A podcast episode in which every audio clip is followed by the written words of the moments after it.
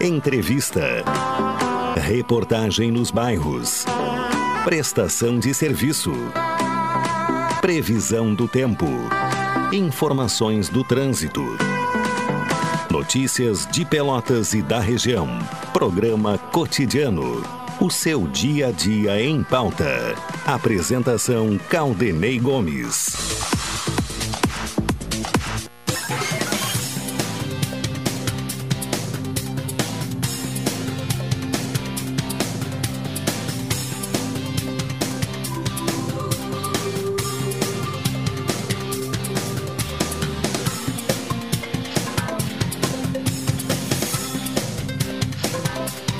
Boa tarde, ouvintes. Está no ar o cotidiano, edição desta quarta-feira, 19 de julho de 2029, é, de 2023, é, 19 de julho de 2023, com tempo bom, temperatura 13 graus e 9 décimos, 78%.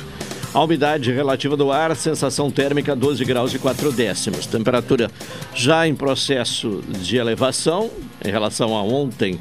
Já temos uma diferença importante, né? Ontem a temperatura girou em torno de 10 graus a máxima. Hoje 13 graus e 9 décimos. Já tivemos com a temperatura 14 graus e 2 décimos às 12 horas e 15 minutos. Já a mínima registrada na madrugada, e né? Nesta madrugada, eh, nesta noite passada, a temperatura mínima foi de 3 graus e 6 décimos. Temperatura em elevação e vamos ter uh, uma mudança importante no tempo, né? Para o final de semana. Daqui a pouco falamos mais sobre a previsão do tempo. Alexandre Salóis me acompanha na parte técnica, o Tony Alves está na central de gravações. Direção executiva da Rádio Pelotense de Luciana Marcos, direção geral de Paulo Luiz Goss. O ouvinte participa aqui do cotidiano e vídeo mensagem para o 984 311 620. Nos acompanha pelo 620 AM da emissora pioneira no Rio Grande do Sul, a mais antiga do estado. Também a mais antiga em atividade no país, 98 anos. Uh, estamos nas plataformas digitais, o Instagram da Pelotense é o arroba Pelotense 620 Oficial, é possível acompanhar a nossa programação através do site da, da, da emissora, o www.radiopelotense.com.br, pelos aplicativos Tunin e Radiosnet, o aplicativo próprio da Pelotense. O programa também estará disponibilizado mais tarde no Spotify e Facebook, programa na sua íntegra. Falamos em nome de Cicred, gente que coopera, cresce, expressa o embaixador aproximando as pessoas de verdade. E Café 35 Coffee Store, na Avenida República do Líbano, 286, em Pelotas. Telefone 3028 3535. Previsão do tempo, boletim meteorológico, informações uh, no Centro de Pesquisas e Previsões Meteorológicas da Universidade Federal de Pelotas. Nesta quarta-feira, a previsão do tempo é apresentada por Henrique Repinaldo. Nessa quarta-feira, a intensa massa de ar polar que dominou nosso estado nos últimos dias estará gradualmente deixando a região, abrindo caminho para a entrada de uma massa de ar mais quente pelo noroeste a partir da quinta-feira. Ao longo do dia, é esperado que ocorram variações de nebulosidade, com destaque para a região da fronteira com Santa Catarina, onde é previsto uma maior quantidade de nuvens. Na estação agroclimatológica localizada no campus da UFPEL, no Capão do Leão, a temperatura mínima registrada foi de 2,6 graus às 5 da manhã. Já a umidade máxima foi de 96% às 7 da manhã. Nessa madrugada foi registrado geada forte aqui no campus do Capão do Leão. A previsão do tempo para Pelotas e região nesta quarta-feira é de céu parcialmente nublado, com alguns períodos de céu claro. Os ventos estarão de, de leste a nordeste, fracos, com rajadas moderadas ocasionais no final do período. E a temperatura máxima prevista é de 16 graus. Já para amanhã, a previsão é de céu parcialmente nublado, com alguns períodos de nublado e pancadas isoladas de chuva. Os ventos serão de nordeste, com intensidade fraca a moderada e algumas rajadas ocasionais. A temperatura deve oscilar entre 11 e 20 graus. Já para sexta-feira, a previsão é de céu parcialmente nublado, passando a claro, com ventos de nordeste, intensidade fraca e algumas rajadas moderadas. A temperatura deve oscilar entre 14 e 26 graus. Este boletim foi elaborado pelos meteorologistas Henrique Repinaldo e Gustavo Razeira, do Centro de Pesquisas e Previsões Meteorológicas da Universidade Federal de Pelotas. Tá certo, informações do tempo, a previsão meteorológica com o Henrique Repinaldo. A prefeita Paula Mascarenhas sancionou ontem, eh, terça-feira, a Lei 7.199-2023, que estabelece normas gerais de prevenção e garantia ao sossego público no município de Pelotas. É a chamada Lei eh, do Sossego, né, de, eh, do Sossego Público. A proposta começou a ser discutida no Legislativo em março e foi aprovada no dia 22 de junho. Proposta semelhante foi encaminhada no ano passado para a Câmara, naquela oportunidade não foi votada, né? e, e reapresentada a proposta eh, neste ano, com aprovação então no dia 22 de junho. A lei publicada nesta quarta-feira passa a valer em 30 dias. De acordo com a prefeita, a nova legislação deve ajudar a tomar decisões e empreender ações para coibir a perturbação do sossego. Uh, Paulo agradeceu os integrantes do gabinete, uh, do gabinete de Gestão Integrada Municipal, assim como a Câmara de Vereadores, pela contribuição na construção da lei.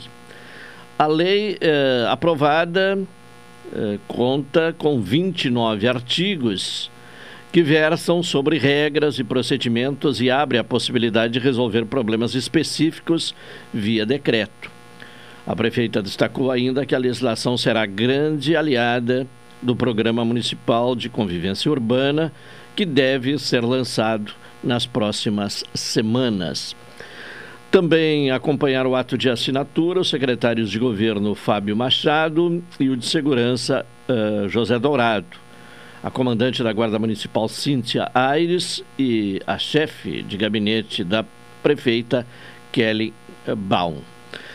Então a lei de sossego público está sancionada, passa a valer em 30 dias e fica aí a expectativa né, para saber quais os resultados práticos irá apresentar, especialmente naquelas zonas mais conturbadas, a, a zonas onde se realizam festas eh, na via pública, principalmente, né, com alto índice né, de, de, perturbação do sossego público.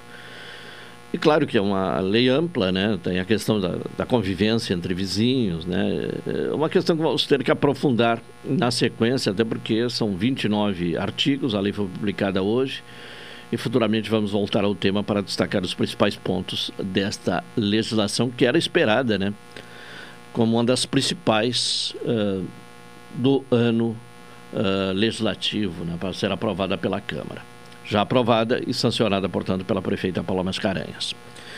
12 horas 41 minutos, a Polícia Civil investiga um esquema de manipulação de resultados de partidas esportivas em sites de apostas durante competições amadoras e profissionais do Campeonato Gaúcho. Na manhã desta quarta-feira, a Coordenadoria de Recursos Especiais, CORE, deflagrou a Operação BET.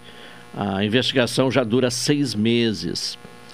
Houve o cumprimento de 20 ordens judiciais, sendo 11 mandados de busca e apreensão e outros nove mandados de busca pessoal nas cidades de Porto Alegre, Canoas, Capão da Canoa e Nova Prata. Documentos, mídias, telefones celulares, computadores, notebooks foram recolhidos. A ação é coordenada pelo de, eh, delegado Gabriel Bic. Segundo ele, o objetivo da ofensiva é obter elementos de prova contra grupos de empresários, eh, investidores, integrantes de comissão técnica, dirigentes e jogadores com suspeita de associação criminosa para manipulação de resultados de partidas e para obtenção de vantagens econômicas. Conforme o delegado Gabriel Bica, existe inclusive a suspeita também de envolvimento em competições em outros estados, como Santa Catarina. A operação uh, uh, contou com a atuação de 25 agentes e seis viaturas. A manipulação teve, aliás, a mobilização, né, teve ainda o apoio da DP de Nova Prata, Delegacia de Polícia de Repreensão e Ações Criminosas Organizadas, a Draco de Pelotas, e do Núcleo de Operações Especiais da Polícia Rodoviária Federal. é mais uma investigação, ou mais uma investida né, contra suspeitos de participarem da manipulação de resultados e não só da manipulação de resultados, mas também de acontecimentos do jogo. Até nem tanto é uh, manipulação de resultado, né, o resultado final da partida, mas sim de acontecimentos durante o jogo, como uh, número de escanteios no determinado momento do jogo, expulsão, cartões, enfim, uma série de uh, situações que são uh, objetos de apostas, né? E aí a, a, a condução né, da, da, da, partida no sentido de atender ao interesse desses apostadores e investidores. O governo federal publicou em edição extra do Diário Oficial da União, nesta terça-feira, ontem, a medida provisória que cria o programa de enfrentamento à fila da Previdência Social.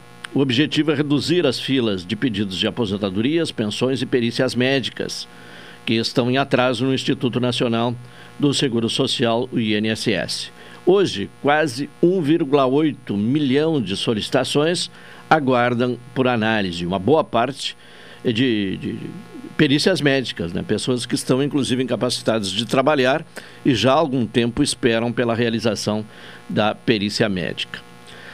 Para acelerar o processo, a medida prevê o pagamento de bônus aos funcionários do órgão para compensar as horas extras de trabalho. O valor será de 68 reais por análise adicional de processos administrativos e de 75 reais por perícias médicas a mais. Os bônus, porém, não podem ser incorporados aos salários regulares e não entrarão na base de cálculos para o pagamento de benefícios.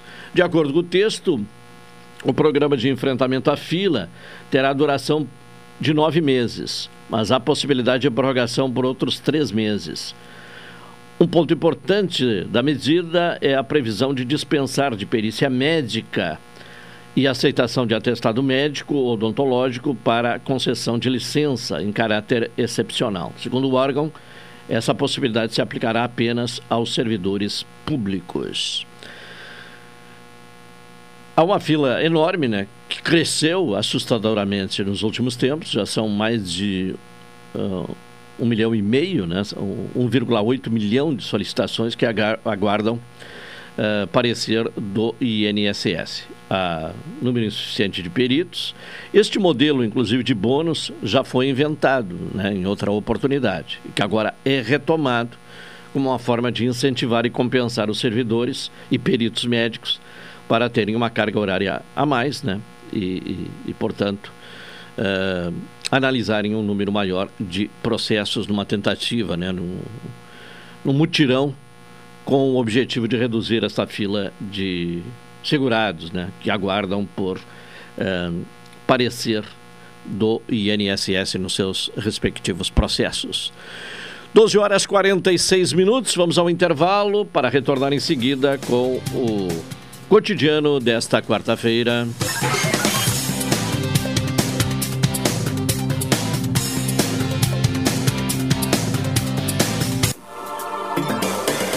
Pelotense. Pelotense. 620 AM. A rádio que todo mundo ouve. Primeiro lugar, absoluta. Absoluta. Café 35. Em todo lugar. Forte e marcante o cheirinho no ar. Café 35.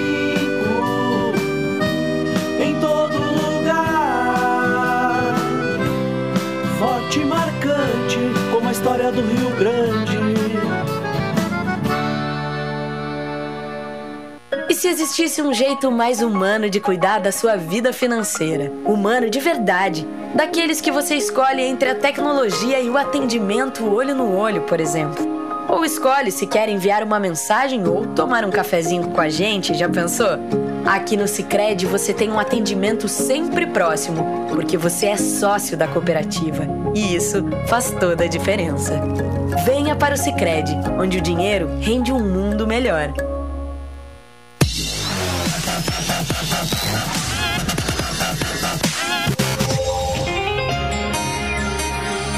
Noite, você não está sozinho. Na Pelotense tem amizade, companheirismo e muita música. A noite é nossa.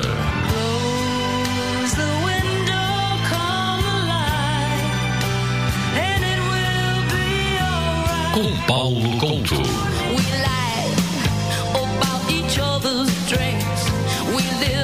Fique sozinho. Continue ligado na Pelotense e seja também o dono da noite. A noite é nossa. Na Pelotense, a rádio que todo mundo ouve.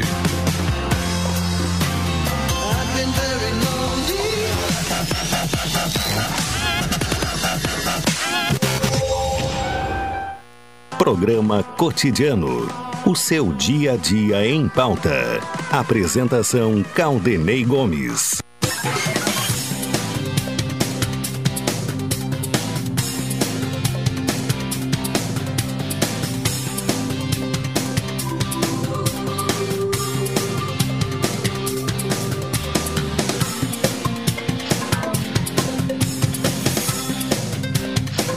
12 horas e 50 minutos, programa cotidiano aqui na Pelotense, Sicredi, gente que coopera, cresce, Expresso Embaixador aproximando as pessoas de verdade e Café 35 Off Store na Avenida República do Líbano, 286 em Pelotas, telefone 3028 3535.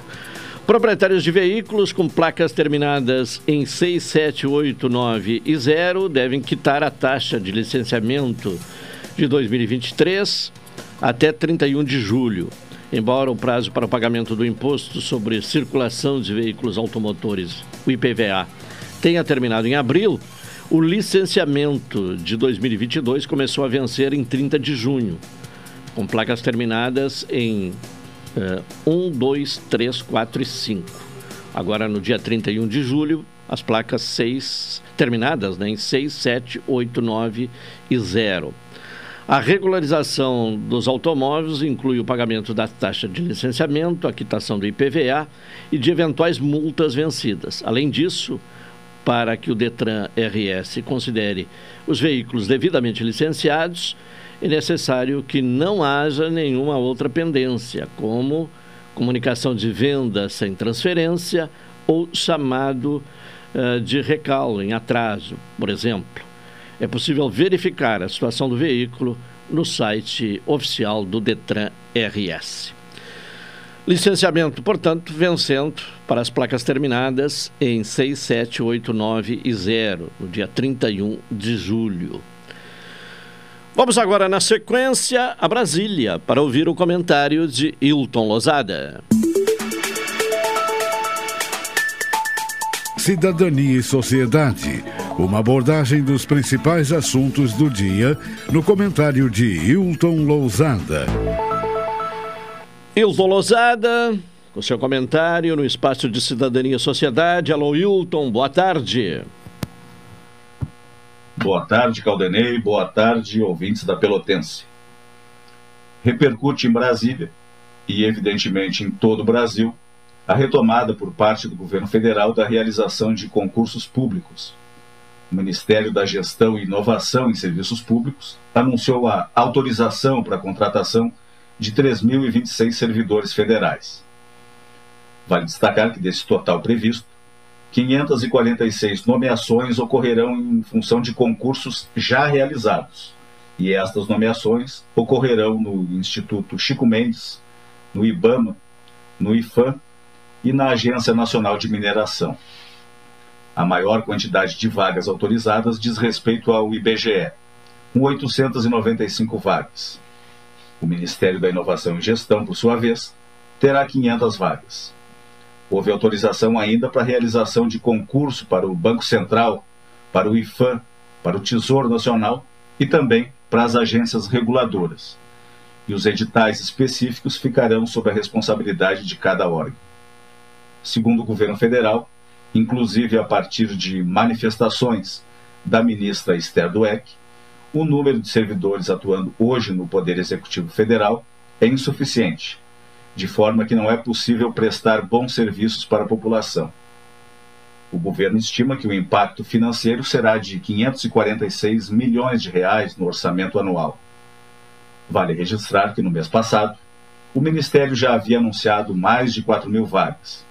E somados o anúncio de junho com o anúncio de julho, o impacto nos cofres públicos está estimado em aproximadamente 735 milhões de reais por ano, contados a partir do ano que vem. Ainda segundo a ministra, uma das metas da pasta é qualificar as políticas públicas, e a quantidade de servidores, muito abaixo do necessário, influi diretamente na qualidade do serviço prestado à população. É bom lembrar que o governo anterior tinha uma proposta de transformação digital de diversos serviços prestados pelo Estado. No entanto, as iniciativas não se mostraram tão promissoras. A não realização de concursos públicos simplesmente tentou mascarar uma realidade que era bastante evidente, ou seja, a de que são necessários servidores para a realização de determinadas atividades, e que, na falta deles, quem sai prejudicado é o cidadão e a cidadã. Outro assunto que repercute em Brasília, a propósito da qualidade de serviço prestado à população, é a recente troca de comando no INSS. Vale lembrar que em agosto do ano passado, o Senado Federal aprovou a medida provisória 1113, que alterou o modelo de análise dos pedidos de benefícios ao INSS.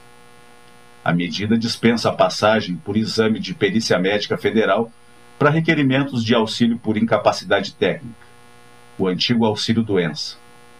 A partir daquele momento, seria necessário um ato do Ministério do Trabalho e Previdência Social que definiria as condições para a dispensa do exame. Aquela foi uma medida importante, tomada pelo Poder Legislativo, pois as respostas aos pedidos de benefícios encaminhadas ao INSS deveriam ficar mais rápidas. Já em fevereiro deste ano, falávamos aqui neste espaço de cidadania e sociedade sobre uma boa notícia para quem estava aguardando perícia do INSS. O governo federal estava preparando um mutirão com início previsto para o mês de março, com o objetivo de dar maior agilidade aos pedidos de auxílio acidente ou aposentadoria especial, que dependiam de perícia médica a ser realizada pelo INSS. No mês de janeiro, aproximadamente 562 mil pessoas aguardavam na fila para a realização de perícias. Naquele momento, segundo o ministro da Previdência, Carlos Lupe, a ideia era reunir dezenas de peritos e concentrar os trabalhos em uma localidade determinada, e com isso acelerar a análise dos pedidos. Vale lembrar que naquela fila para perícia estão todos os benefícios que necessitam da análise de um médico para serem concedidos. Alguns exemplos são o auxílio acidente, auxílio por incapacidade temporária, aposentadoria por incapacidade permanente, benefício de prestação continuada, aposentadoria da pessoa com deficiência e aposentadoria especial. Ontem, terça-feira, o governo lançou o programa de enfrentamento à fila, com o objetivo de desafogar a fila de requerimentos pendentes de análise por parte do INSS, e que hoje chega a aproximadamente 1 milhão e 700 mil requerimentos. No governo anterior, houve trocas de comando no INSS, e nenhuma delas, a rigor, resultou em maior agilidade na análise dos requerimentos que são dirigidos ao INSS. No atual governo, que conta com pouco mais de seis meses e meio de gestão, já ocorreu a primeira troca de comando do INSS. Saiu Glauco Vanburg e assumiu Alessandro Stefanuto. Para além deste programa de enfrentamento à fila, que dará um bônus de produtividade aos servidores, é urgente a contratação de mais servidores pelo INSS. Falamos no início do comentário sobre as recentes autorizações para a realização de concursos públicos. E o INSS, sem dúvida nenhuma, é um dos órgãos com maior déficit de servidores, chegando, segundo estimativas, a um déficit de mais de 20 mil servidores. Então, é isso. Para além disso, ouvintes da Rádio Pelotense, o que mais haveria para ser dito? É necessário dizer que políticas públicas, por mais bem dimensionadas que sejam, e por mais recursos financeiros e tecnológicos que sejam colocados à disposição de sua efetivação, sempre precisarão de servidores públicos. A visão do servidor como um entrave, e isto é vendido por alguns setores da política como verdade, não acrescenta nada ao bom funcionamento do Estado. A ausência de servidores, esta sim, evidenciada a cada dia, a cada hora e a cada minuto pela população que busca atendimento, esta sim merece destaque.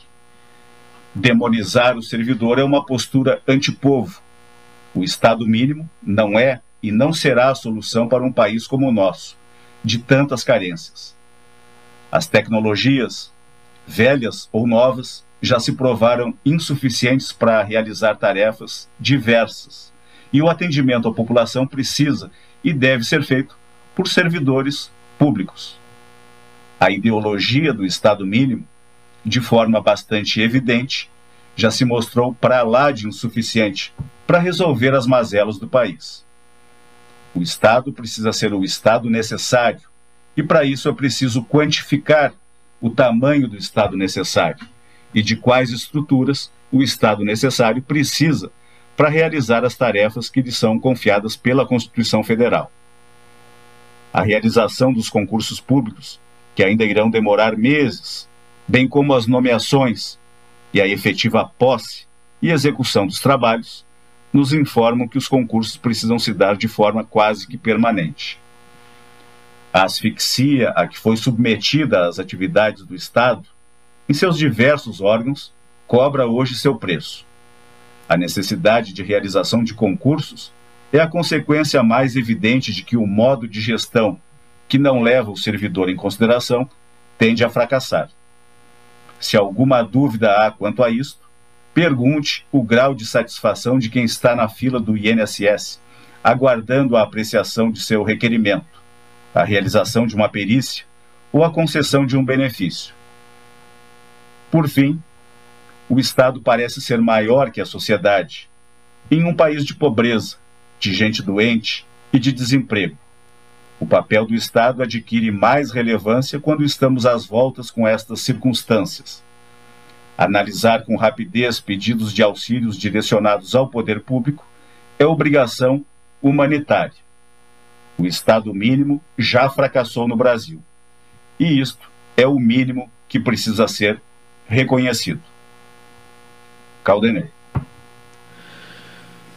Comentário de Hilton Lozada, diretamente de Brasília, no espaço de Cidadania e Sociedade. Ele retorna amanhã neste espaço com a sua opinião, destacando os principais assuntos na capital federal. Uma hora, um minuto, intervalo, voltaremos na sequência.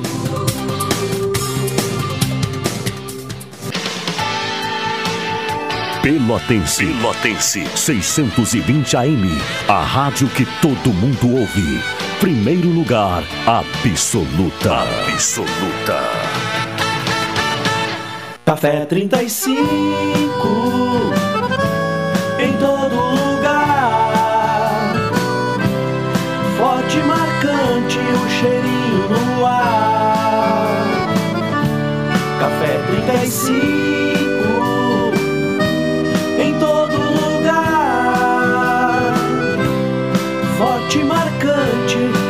História do Rio Grande.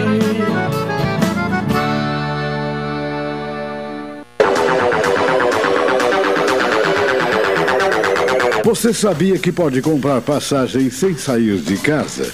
Para evitar filas e transtornos na sua viagem, a Embaixador disponibiliza a compra das passagens de forma online. Basta acessar nosso site ou baixar nosso aplicativo em seu smartphone. Viajar já é bom e comprar passagem com essa facilidade é melhor ainda. Acesse o site www.expressoembaixador.com.br ou baixe o aplicativo Embaixador Passagens. Expresso Embaixador, aproximando as pessoas de verdade.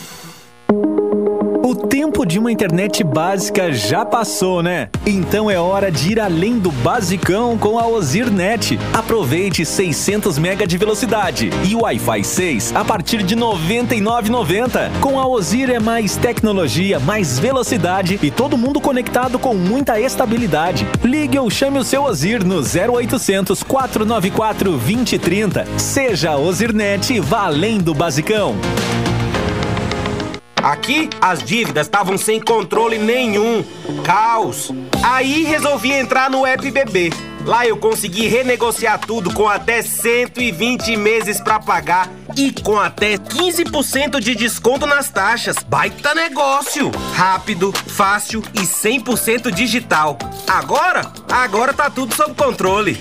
Entra no FBB e sai das dívidas. Banco do Brasil, para tudo o que você imaginar. Ofertas disponíveis até 31 de julho de 2023. Programa Cotidiano. O seu dia a dia em pauta. Apresentação Caldenei Gomes.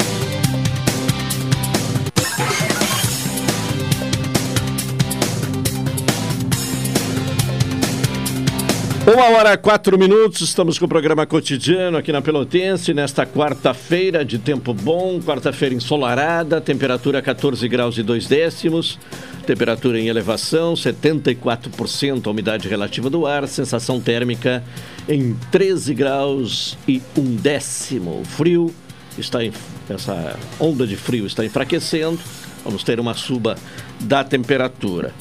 Porém, ainda repercute, algumas pessoas continuam sem energia elétrica, sete dias, né? Já sem energia elétrica, completando uma semana sem energia elétrica.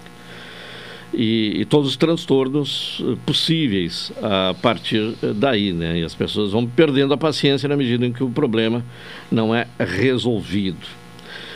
Conosco aqui no estúdio, Bonifácio Pete, que também esteve acompanhando, como todo mundo, né? Não teve quem não se envolvesse nessa questão aí dos últimos dias, né? O, a passagem do ciclone extratropical há uma semana e depois disso os problemas que ficaram para trás, né? Que foram causados, foram consequências do uh, temporal.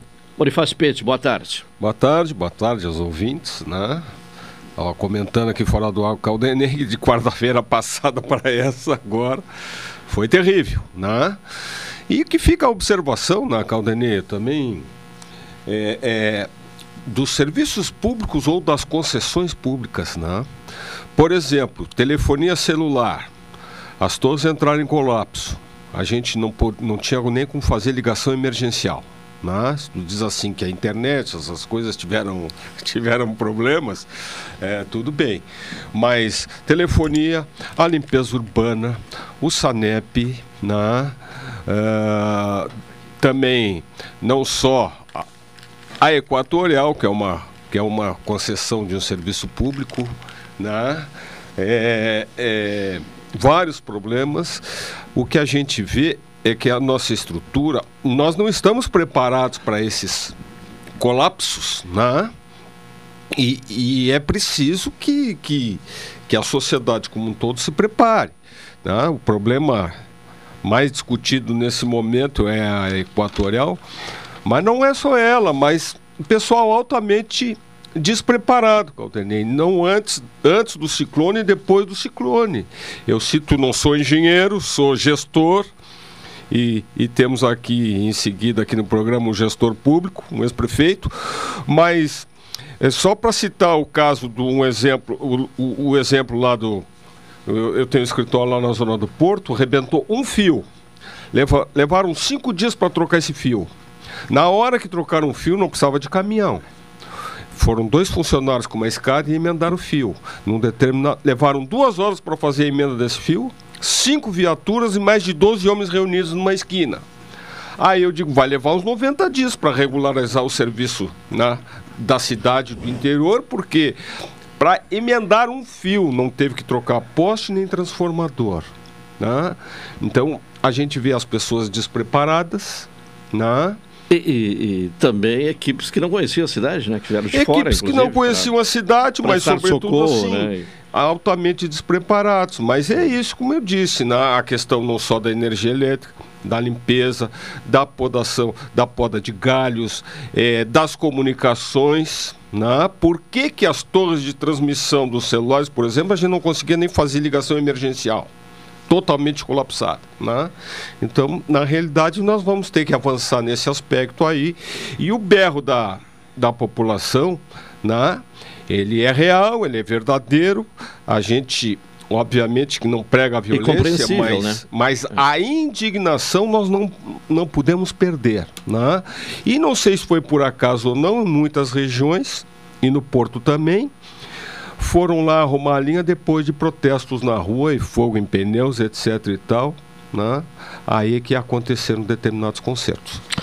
Tá bem, Bonifácio Pete vai continuar conosco. Recebemos aqui no programa, nesta quarta-feira, o ex-prefeito, né? eh, Ex-deputado federal Adolfo Fetter Júnior, né, que eh, atende ao nosso convite para comparecer ao cotidiano desta quarta-feira. Fetter Júnior, obrigado pela presença, boa tarde. Boa tarde, é um prazer estar aqui contigo, Caldenei. Faz tempo que não conversamos, aliás, bastante tempo. muito e tempo. uma alegria estar com o Bonifácio também, que é meu companheiro de juventude, áureos tempos. E também somos formados em administração, então, colegas de profissão. Então é uma alegria estar aqui para E sobre essa questão aí, que até o Bonifácio estava falando aí do colapso que tivemos em função do temporal de segunda-feira, como eh, com a sua experiência de gestor público, qual a sua visão? Olha, o sistema colapsou, né? O ciclone foi muito forte, obviamente. Ah, Não foi o mais forte que já passou por aqui. Eu lembro que eu era prefeito, acho que em 2009. hum, No dia, no dia que começou o carnaval, entrou um vento maluco, virou toda a estrutura do carnaval. Na véspera do carnaval, tivemos que reconstruir todos e tudo mais em 24 horas para ter carnaval. E lá o vento deu 150 km por hora naquela época. Agora falaram que em Rio Grande deu perto disso, aqui deu 140, Rio É. Grande, aqui 104 foi o, o registro eu, de, eu vento peguei esse intenso. vento indo a Turuçu, na estrada. Era pavoroso. Esse da, da, da- semana passada? Peguei na quarta-feira. Não foi na noite, a noite foi pior. Mas de tarde eu fui a Turuçu, quatro e pouco da tarde. Peguei uma ventania maluca, o carro balançava, balançava tudo que é lado, com chuva forte. Aí passava aqui as carretas com trinta e tantos pneus, tu não via nada, era uma parede. Bem, consegui chegar lá, achei que nem chegaria, mas parar era pior, porque como não se enxergava nada, se eu tentasse ir para o acostamento, perigava ser batido. Então, toquei e fui, cheguei vivo. Ah, depois, aquela noite foi pior, entrou água, bateu tudo, enfim. Resumo da história. Na minha propriedade, que é lá em Turuçu, até hoje não tem luz.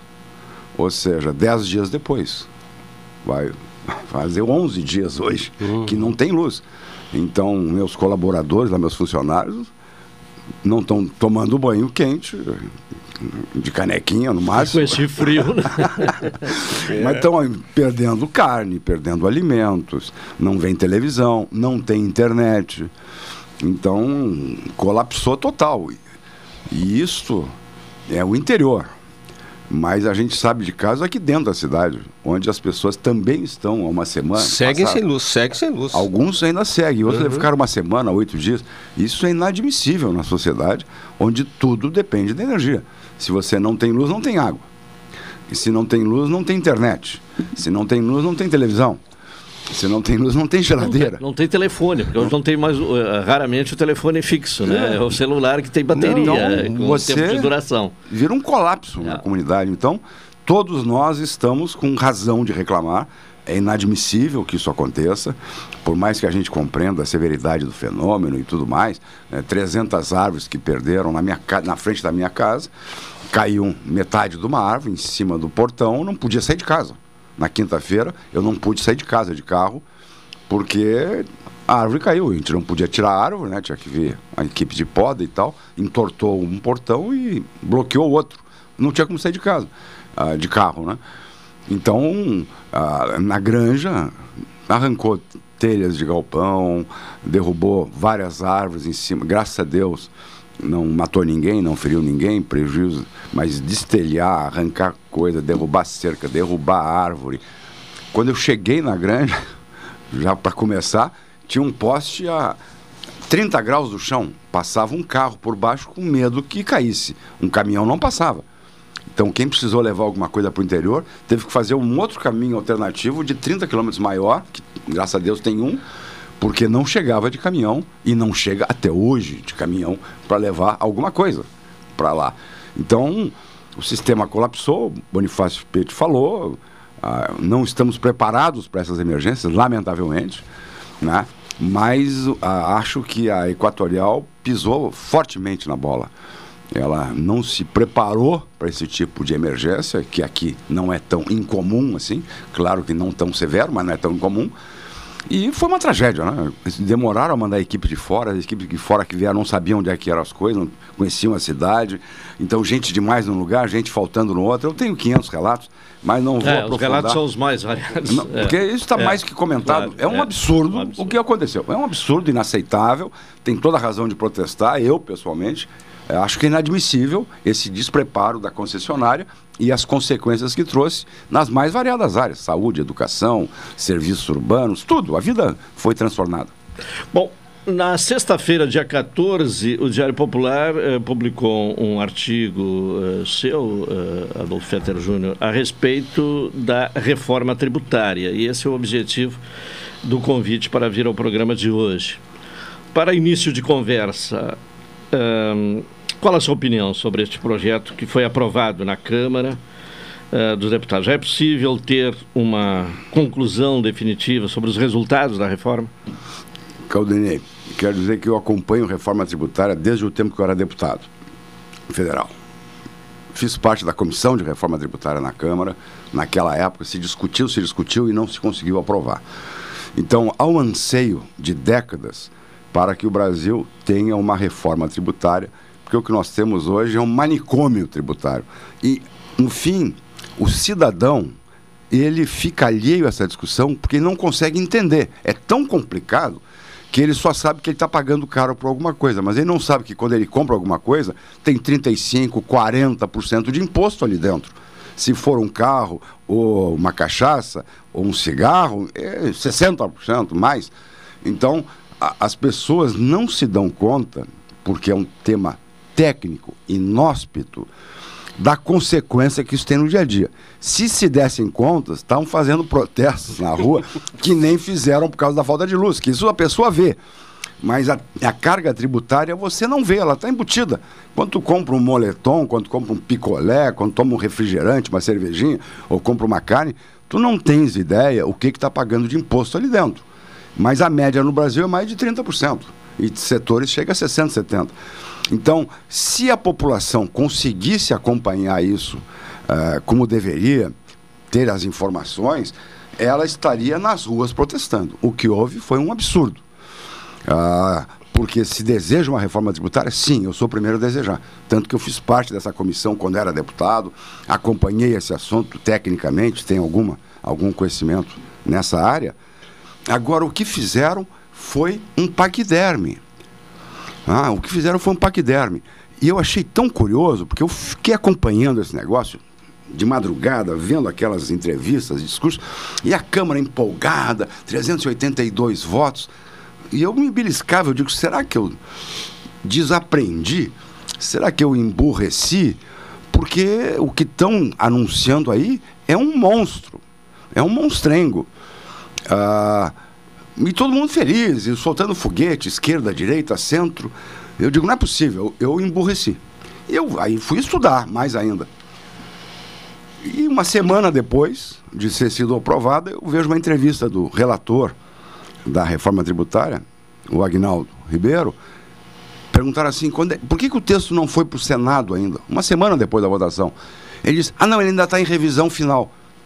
Ora, como é que uma semana depois de um texto ser votado... Aprovaram um texto que não estava redigido. Que não estava redigido. Ou seja, houve tanta mudança de última hora que ele não tinha conseguido, numa semana, com toda a assessoria que tinha da Câmara e do governo, mandar um texto final para o Senado. Então, Quando eu escrevi esse artigo, foi por indignação. Porque eu digo, não é possível que eu vá ficar calado frente a isso.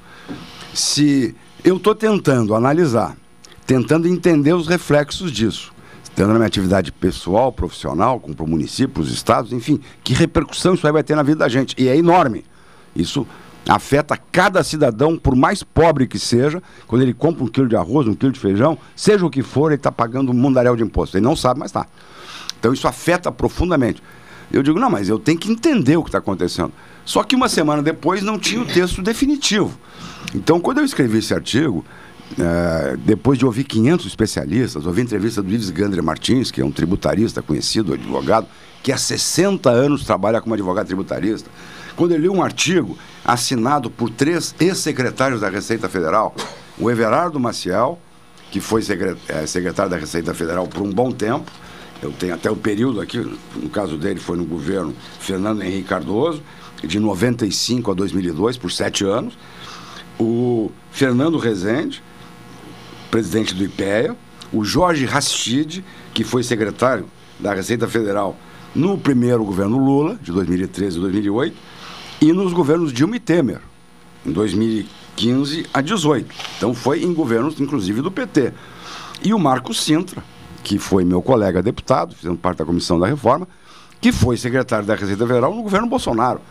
Quando os três se juntaram e escreveram um, um título, a reforma tributária é das piores da história do Brasil. Quando Ives Gandra diz isso, eu digo, não, eu tenho que dizer, porque eu li um artigo no jornal dizendo que agora tudo estava bem, que agora o Brasil ia para frente, que ia, que ia progredir. É, inclusive, que... a comparação com o Plano Real, né? É, que, que, se, ser... que teria o mesmo efeito do Plano Real para desenvolver. Agora, isso é tão louco, porque ainda não se tem o texto final. Então, a gente não sabe ainda o que, que foi aprovado. É fantástico, faz duas semanas. O texto final, eu não consegui ter uma cópia dele. Então, Isso do, do, texto geral, né? O texto geral, a gente é, sabe pedaços. É, é. Então, o que, que eu posso dizer? O que foi aprovado é menos pior do que o governo propôs. O que o governo propôs era um desastre total.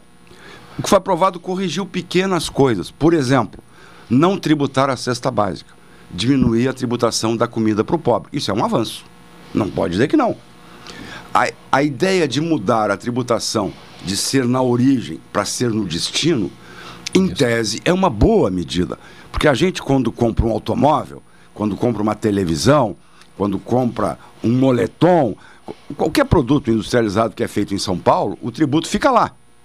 Quando você pega um financiamento de qualquer banco, o tributação do ISS é lá na, na matriz. Na matriz. Não é aqui para Pelotas. Então, o nosso dinheiro não só financia o bem ou o serviço, no caso do financiamento, mas ainda manda o tributo para a sede daquela empresa, a matriz da Volkswagen, a matriz uhum. da Sony, a matriz é, do Bradesco, sei lá qual. Então, ah, tem algumas coisas que são conceitualmente boas. Agora, na prática, a pergunta é: isso vai aumentar ou diminuir o volume de impostos que eu pago? Tudo indica que vai aumentar. O primeiro lugar, então, não vai reduzir a carga tributária, que é o Sim. grande. Uhum, uhum. Quem quer uma reforma tributária é para simplificar e baratear. Não vai simplificar e não vai baratear. Então, dois dos principais argumentos que a gente ouve, por que, que não vai simplificar nem vai baratear? Primeiro lugar, porque esse negócio ele começa a ser implantado a partir de 2026. Ou seja, tudo que está discutido aqui só entra em vigor em 2026, que ele é o último ano do atual governo. Ele tem um período de transição, não? E tem um período transição. de transição de 10 anos para alguma coisa e de 70 para outros. Então, ah, você está anunciando um resultado de algo que só começa a vigorar em 2026 no último ano do atual governo. Então, o sistema atual vai continuar em 2023, vai continuar em 2024, vai continuar em 2025. A partir de 2026, começa uma transição. Aí, se você é um empresário, um pequeno comerciante, tem um mercadinho, tem um boteco, seja o que for, uma lojinha, você vai ter que ter os dois sistemas ao mesmo tempo. Então, vai continuar havendo o ICMS, o ICSS, e vai ter o IVA. Agora, Isso não simplifica nada, complica, né? E durante 10 anos. É. Entendeu? No mínimo, essa transição entre um sistema e outro leva 10 anos. Então, não vai ser imediato, porque começa a, a funcionar em 2026. Não desburocratiza, porque vai ter por 10 anos a convivência de dois sistemas. Não barateia a carga tributária. E tem um fato que as pessoas não estão dizendo. Acaba com a autonomia de estados e municípios. Bom, essa é uma questão. Ô, essa, é Boni- uma, ô, essa é uma questão que Sim, a gente também dá longa, mas eu só para o, o Fetter, a, a grande discussão que eu tenho e acompanho é, o- é a origem. Qual é a intenção dessa reforma tributária? Porque nós tivemos agora recentemente na, um programa de incentivo ao setor automobilístico, né, que a intenção real foi a volta da oneração dos combustíveis. Né? Ou seja, já nesse momento o governo está arrecadando muito mais nos impostos todos em cima dos combustíveis do que aqueles benefícios que estão sendo repassados para o cidadão. Agora nós temos aí o, o direito a, a- a- alguns cidadãos de discutir as suas dívidas e, né? e tem coisas ah, espantosas, porque quem tem dívida, um, um- um cidadão que tem uma dívida de 99 reais, ele não pode renegociar a sua dívida. Se a dívida dele for 101 reais, ele pode renegociar a sua dívida. Né? São coisas assim, mas eu acredito que essa reforma ela surgiu exatamente da necessidade da vontade do governo de arrecadar mais. E esse fato que a gente vai conversar ainda, a, a centralização ficou mais forte ainda. Muito mais. Né? Muito mais. Muito mais forte. Quer dizer, os estados e municípios ganharam as cláusulas de exceção, que a gente também pode conversar, né? o- os estados, mas a questão é o ímpeto de arrecadar mais, de ter mais. E centralizar mais na União. Centralizar mais na União. E com relação ao período que tu fosses lá nosso representante na Câmara Federal, e diferente de agora, tem um fato que para mim ele é decisório, ele, ele é decisivo, né? Por isso que a gente não entende muitas coisas, mas qual é a força das emendas parlamentares nesse momento? Na, na tua época não tinha essas emendas parlamentares, Impositivas, né? não. As impositivas não tem. Então, antes, antes dessa, da- dessa votação na, no- na Câmara dos Deputados, foram quase 20 bilhões liberados para as emendas. O Senado, agora eu vejo as manifestações, né? Tu dissesse assim, por que, que não vai lá para o Senado? O Senado disse, não, agora somos nós a negociar. Agora é o Senado que vai negociar. A ideia prevista inicialmente era setembro para ir à votação. Mas. Espero que não. né?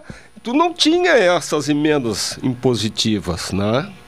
Hoje virou Então, tudo... sobre essa questão da finalidade, qual o objetivo da aprovação, inclusive desta forma acelerada? Olha, o, o- o governo federal completou os seus primeiros seis meses de mandato agora ao final de junho.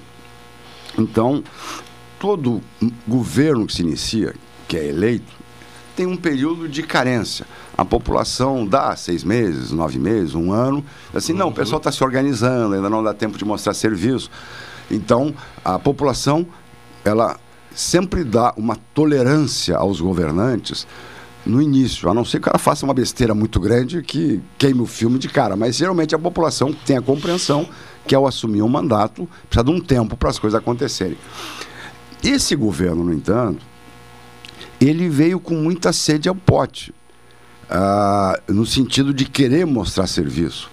E, e não tem um discurso que o Lula fala, por exemplo, que ele não se refira ao Bolsonaro. Eu nunca vi um cabo eleitoral tão forte de um adversário antecessor do que ele. Ele não consegue fazer um discurso sem falar mal do Bolsonaro. Ou seja, ele está olhando para trás, está querendo desqualificar o seu antecessor e está querendo diminuir o que o outro fez para ver se o dele melhora. Isso é uma tática antiga. Quando você, eu digo, Bonifácio, tu é feio, tu é gordo, tu é Por quê? Porque isso é comparação comigo. Eu te desqualifico para eu parecer menos ruim.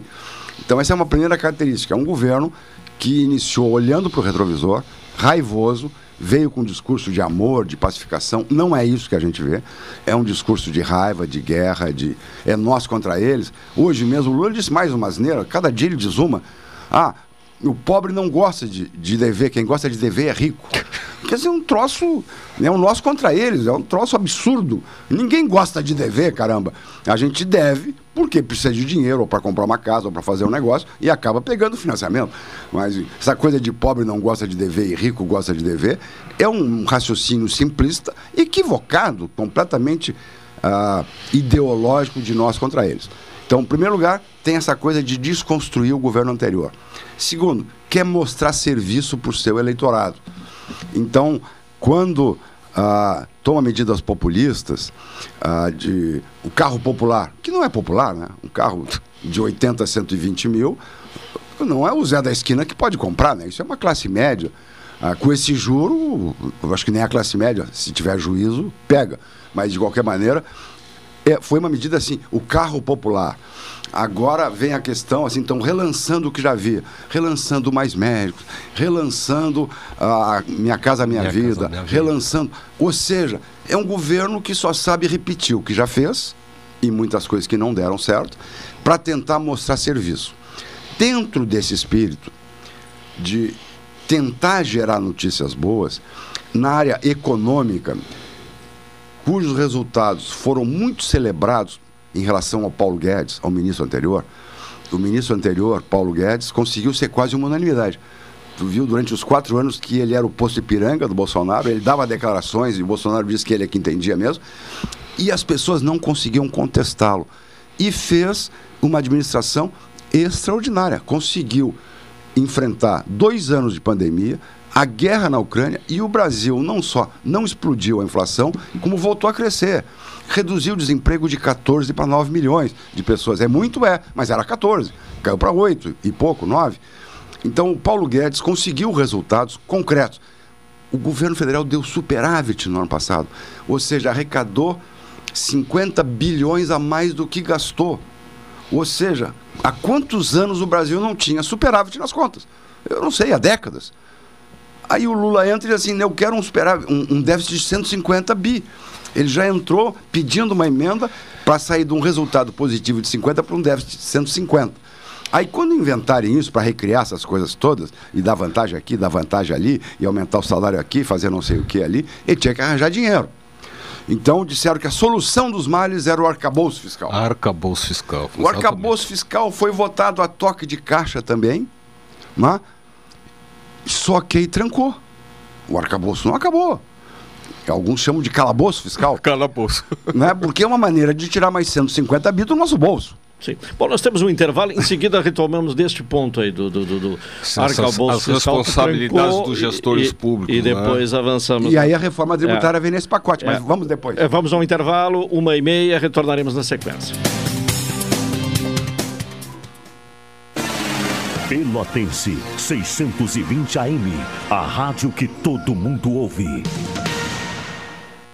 Com vocês, o hit desse inverno.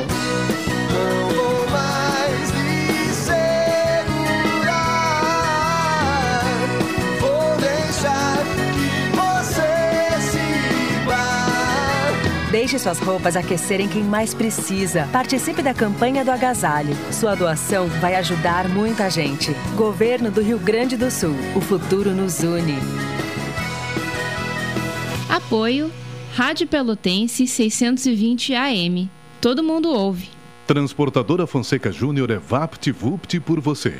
Ligue 053 3278 7007 e transporte suas encomendas com praticidade, rapidez e segurança. Café 35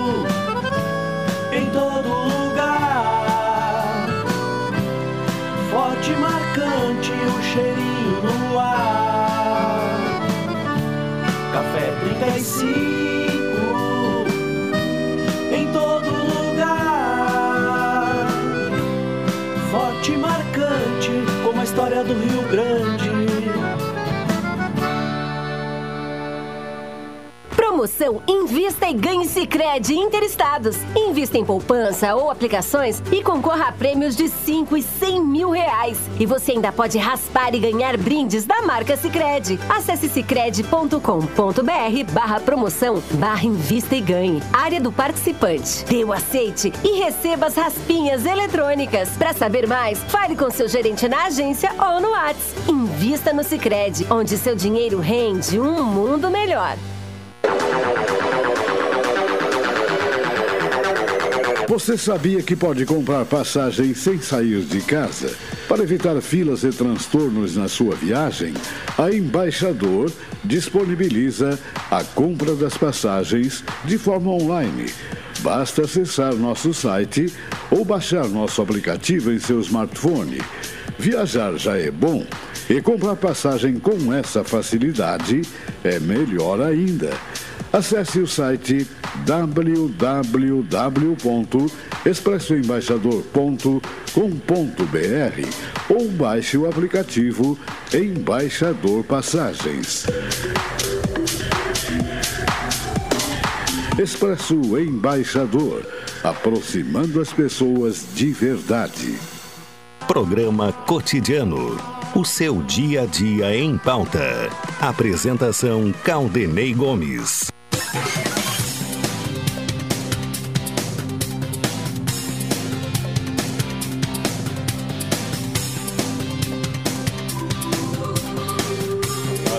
Uma e 33 estamos de volta com o cotidiano. Sicredi, gente que coopera, cresce. Expressa Embaixador aproximando as pessoas de verdade. Café 35 Off Store, na Avenida República do Líbano, 286 em Pelotas.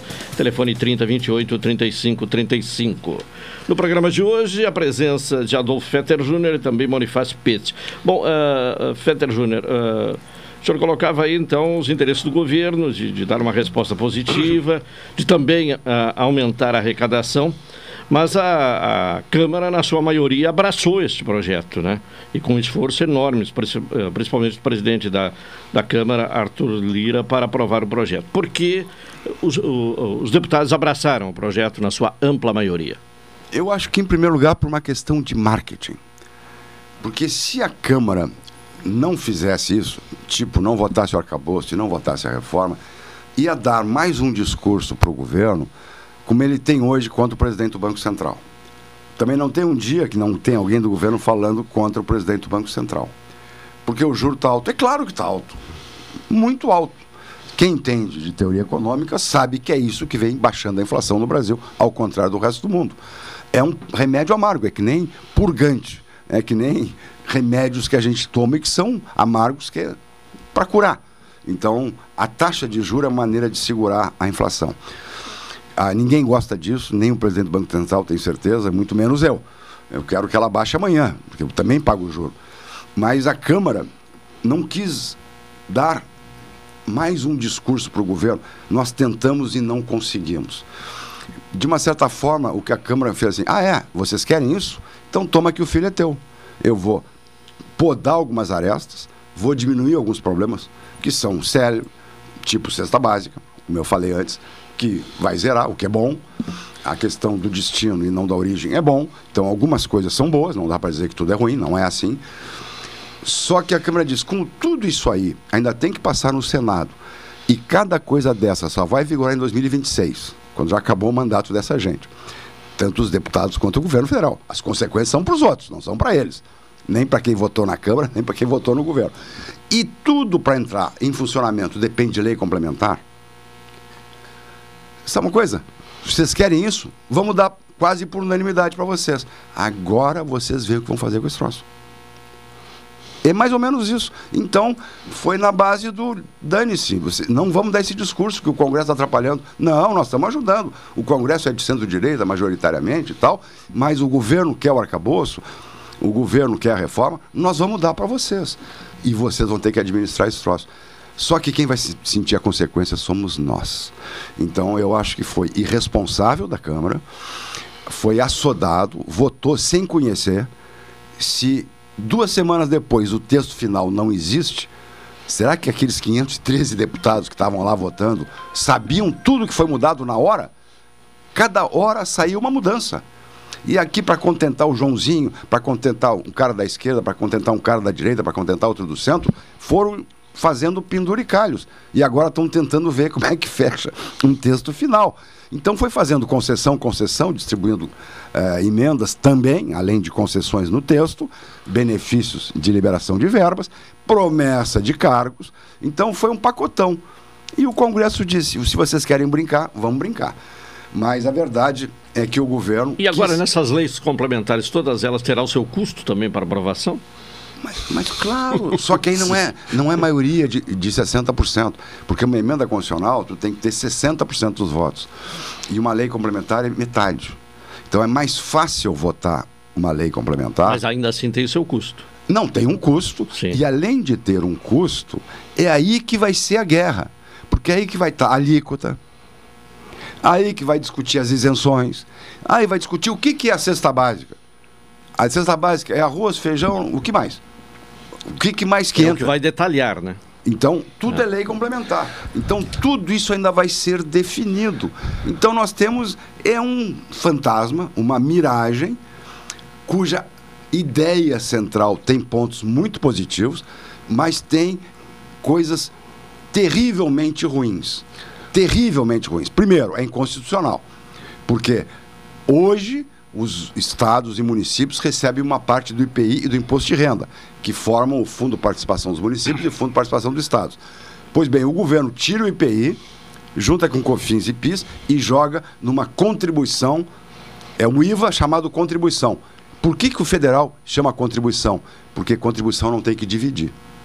Contribuição é só a União Federal. Por isso que ele criou COFINS e tal, porque ele não precisa dividir. Já o IPI, a Constituição manda dividir com estados e municípios. Aí ele já tirou o IPI da divisão para estados e municípios, já perdeu grana. Aí depois ele pega e junta ICMS e ISS, um imposto estadual, que o município tem parte, 25%, com um imposto municipal, junta tudo para criar, aí sim, um imposto. Aí é imposto, aí não é contribuição. Então, mas a cláusula pétrea da Constituição é que os estados têm autonomia para tributar. E quem vai receber isso aí é o governo federal. E vai devolver esse dinheiro com base num conselho confederativo. Então, esse conselho que vai ter 54 membros, vai mandar mais que 5.500 prefeitos e 27 governadores. É uma loucura! Isso fere a cláusula pétrea da Constituição. Esse- É uma doidice esse troço, cara. Talvez por isso, eu, eu, eu não sei, Peter, mas ah, ah, existe o movimento dos prefeitos, dos governadores, mas se isto, se esse monstrengo entrar em, em vigência, né, será nos futuros mandatos. Não é né? pra esse. Não é para esse. Então, né, o que que tu diria para quem pretende, né, ser governador nas próximas eleições, ser prefeito de qualquer município? Eu acredito que que É. vai ser um pepino desgraçado. Sem dúvida nenhuma. Eu diria, comece a trabalhar hoje no Agora. Senado.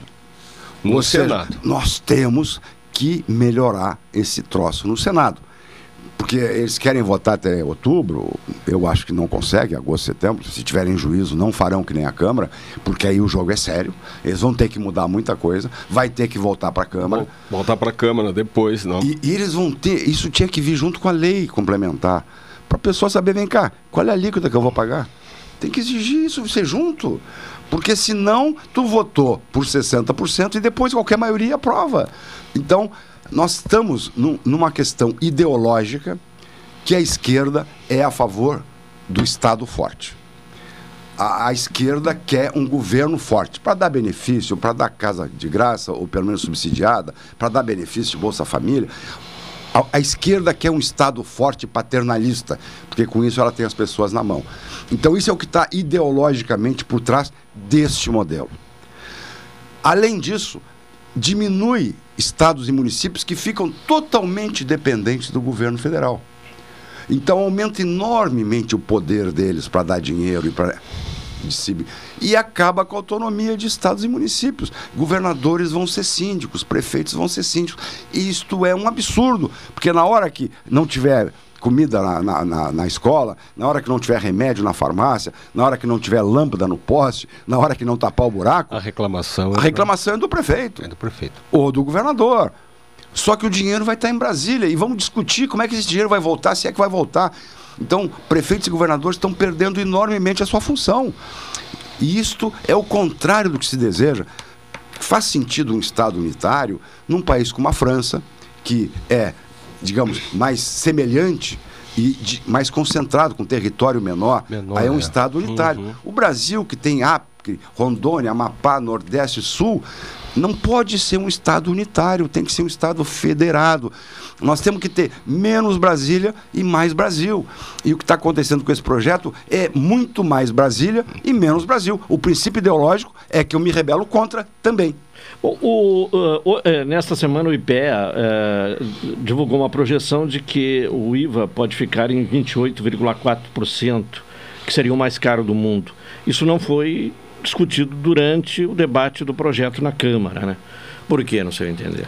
Porque é um aspecto negativo, seria um número eh, Assustador. assustador disser assim, no momento do debate. O nosso IVA vai ser o maior do mundo. Alguém ia votar a favor, sabendo disso, antes de votar? Eu, eu ontem assisti, acho que foi ontem, uma entrevista do ex-secretário, um dos que redigiram esse, esse manifesto aqui, o Marcos Sintra, que foi meu colega deputado, eu convivi muito com ele na reforma tributária, também na comissão. E ele diz assim, ele perguntou, mas Bernardo Api, tu é meu amigo, nós somos economistas, que é o gestor do projeto original do governo, o coordenador do projeto original, por que, que vocês não divulgam as estimativas de impacto? Quanto é que vai aumentar a arrecadação? Se vai aumentar a carga tributária? Qual é a alíquota? Porque se a gente divulgar, não passa. Ou seja, o, o mentor... Então vai aumentar, né? É claro, é claro. Então, não divulgaram. Eu vi o Ricardo Amorim, que é um comentarista aqui, era da Globo, agora da palestra, veio aqui na Fena Doce fazer uma palestra, é um homem reconhecido, palestrante. Ele disse assim: olha, num primeiro momento, essa, essa reforma tributária aumenta a carga em 500 bilhões. Desses 500 bilhões, 480 quem vai pagar é o comércio e serviço. Como assim? A manicure, o pedreiro, o eletricista, mas também o médico, o advogado, o profissional liberal, vão pagar, 400 e o comércio, vão pagar 480 bi. E a agropecuária, segundo ele, é o único dado que eu vi, não vi outra estimativa, 20 bi. Que é bastante, mas comparado com os 480, é, é longe de ser uma tragédia. E como vai ter essa compensação de não tributar a cesta básica, pode ser que alguns setores da agropecuária sejam menos impactados. Mas se o número do, do Amorim está certo, essa brincadeira custará 500 bi a mais. O governo disse que precisa de 150 para fechar o ano. Mas essa reforma não vai impactar o ano. Ela começa em 26. Neste ano ele tem que resolver via arcabouço fiscal. Como ficará? Como ficará? Ele tem que achar 150 bi para tapar o buraco deste ano. Já sabendo que depois o buraco vai ser 500 bi a mais. Ou seja, é três vezes o tamanho do pepino que o tal do arcabouço quer resolver para 2023. É uma loucura. Eu escrevi esse artigo, Caldenei, depois de tentar entender, eu digo, não, eu, tô louco, eu emburreci. 382, esses caras entendem muito mais do que eu. Eles estão lá, não sabiam o que estavam votando. Porque foi mudado na hora, 20, 20 pontos, que nem eles sabiam. Esse aqui me serve, então eu voto o resto sem olhar. Isso aqui me serve, eu voto o resto sem olhar. Então, foi mais ou menos isso que aconteceu. Uma negociação, eu vou ser ministro, eu vou liberar emenda, vamos lá, e fecha os olhos, porque isso aí vai ser 26, e vai ter o Senado, e seja o que Deus quiser. E um- virou um oba-oba, mas não pode. Então, respondendo de novo a pergunta do Bonifácio, quem tem, já é prefeito ou governador, ou quem tem intenção de ser candidato a prefeito ou ser governador nas próximas eleições, não adianta esperar a eleição. Ou vai para cima do Senado e tenta melhorar esse troço agora, para que ele não seja o desastre que está pintando. E, e- e o Senado está consciente, eh, ao contrário da Câmara, que, no seu entender, votou sem compreender profundamente o projeto, no Senado, eh, eh, no seu entender, haverá essa consciência Olha, do, vai do- dar do tempo tamanho? deles lerem isso tudo que gente importante está dizendo. Então, a Confederação Nacional do Comércio fez um manifesto. Eu vi a Frente Nacional dos Prefeitos, que congrega 60% da população e 70% do PIB do Brasil. É uma entidade que congrega a maior parte. Não é em número de prefeitos, mas é em população e PIB. fizeram até uma propaganda na televisão. Essa reforma é ruim. Então, são 5.500 prefeitos. Se cada um ligar para o seu senador e disser isso aqui não pode ser assim, se cada um dos 27 governadores, ou pelo menos a maioria deles, disser que isso não pode, isso vai mudar. Só não vi nenhum governador do norte e do nordeste ser contra. Nenhum. Os que eu vi ser contra foi do centro-oeste e do sul e do sudeste. Sul, sudeste. Então, por aí tu já vê quem está ganhando e quem está perdendo. Então, quem vai ser beneficiado? Norte e Nordeste, como sempre. Quem vai pagar a conta? Centro-Oeste, Sul e Sudeste, que somos nós. Então, nós vamos pagar essa conta maior do que ela já é. Por isso é que eu digo, se Agora, você... o, o, o prefeito de São Paulo, Tarcísio Freitas, concordou com 95%. Governador, governador, governador, é. 95% do... Por quê? Eu também fico me perguntando. Primeiro, porque ele é esperto. Ele sabe que esse negócio ia passar de qualquer jeito. Ele sabia que isso aí só ia funcionar em 2026, que é o último ano de mandato. Que tudo isso aí depende do Senado e de lei complementar. E ele entrou no oba da Câmara. Não, não vou ser mal. Não vou. Bolsonaro disse que era contra. Caíram de pau no Bolsonaro. O que, que ele fez? Eu não sou contra. Eu concordo com 95. Não disse qual era o 5 que ele discordava. Ele entrou na onda do oba-oba, sabendo, na prática, que isto é um monstrengo, isso é um cavalo de Troia, que entra para dentro da, da, da, fortaleza e depois lá de lá os invasores. É um cavalo de Troia.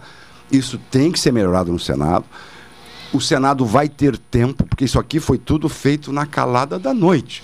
As emendas aconteceram nas últimas 24 horas. Por isso que eu digo que os parlamentares votaram sem saber. Eles negociaram. Eu voto a favor disso se fizer isso. Eu voto a favor de. Ou seja, houve um troca-troca. O Senado vai ter muito mais tempo para ler, digerir e ser pressionado e ouvir as entidades e entender os impactos. Então, um profissional liberal que hoje, na soma, paga aí 16, 18%, somando tudo que é imposto, vai passar 35%. Vai ser mais. Porque para ser a média 28, alguém tem que pagar mais. Porque outros vai ter zero sim, na cesta sim, base. Sim, sim. Então, sim. o profissional liberal a cabeleireira, volto a dizer, o marceneiro, o eletricista, o pedreiro, autônomo, mas também o advogado, o médico, o dentista. Bom, mas isso essa... vai ser repassado para o consumidor também. Claro. Essa, claro, né? essa possibilidade dos estados fazerem alguma, alguma tributação ainda, né, que está previsto nesse momento. Ainda pode criar um outro tributo. Podem criar mais tributos. Né? Para compensar perdas. Para compensar perdas. Ainda tem o fundo para compensar perdas. E aí a pergunta: não vamos falar nos outros estados? O Rio Grande do Sul não vai criar mais tributos para compensar suas perdas? Doutor, essa, essa é a coisa mais doida que existe. Porque era para reduzir tributos e vai aumentar tributos. Era simplificar e vai ser mais oneroso essa transição de 10 anos com dois sistemas. Ainda dá a possibilidade de haver uma compensação Sim. de quem perder por um fundo. Tem dois fundos. São criados dois fundos para compensação. Ainda pode, vai ter que brigar para compensar. Vai depender do Conselho Confederativo para saber quando recebe de volta. Vai abrir mão de poder. Mas, se tudo der errado, eles incluíram um artigo. Se essa porcaria não funcionar, se o Estado perder, se ele perder na tributação, se ele perder na, na, briga confederativa, ele poderá criar um novo tributo. Assim como os prefeitos vão poder alterar o IPTU por decreto. Não precisa mais lei. O prefeito baixa um decreto e altera o IPTU. Não, porque uma coisa é você reajustar a tabela de valores pela inflação. Outra coisa é mudar a alíquota de 1 para 5. É diferente. Isso tem que ter lei. Por aqui diz que pode ser por decreto. Isto é uma insanidade.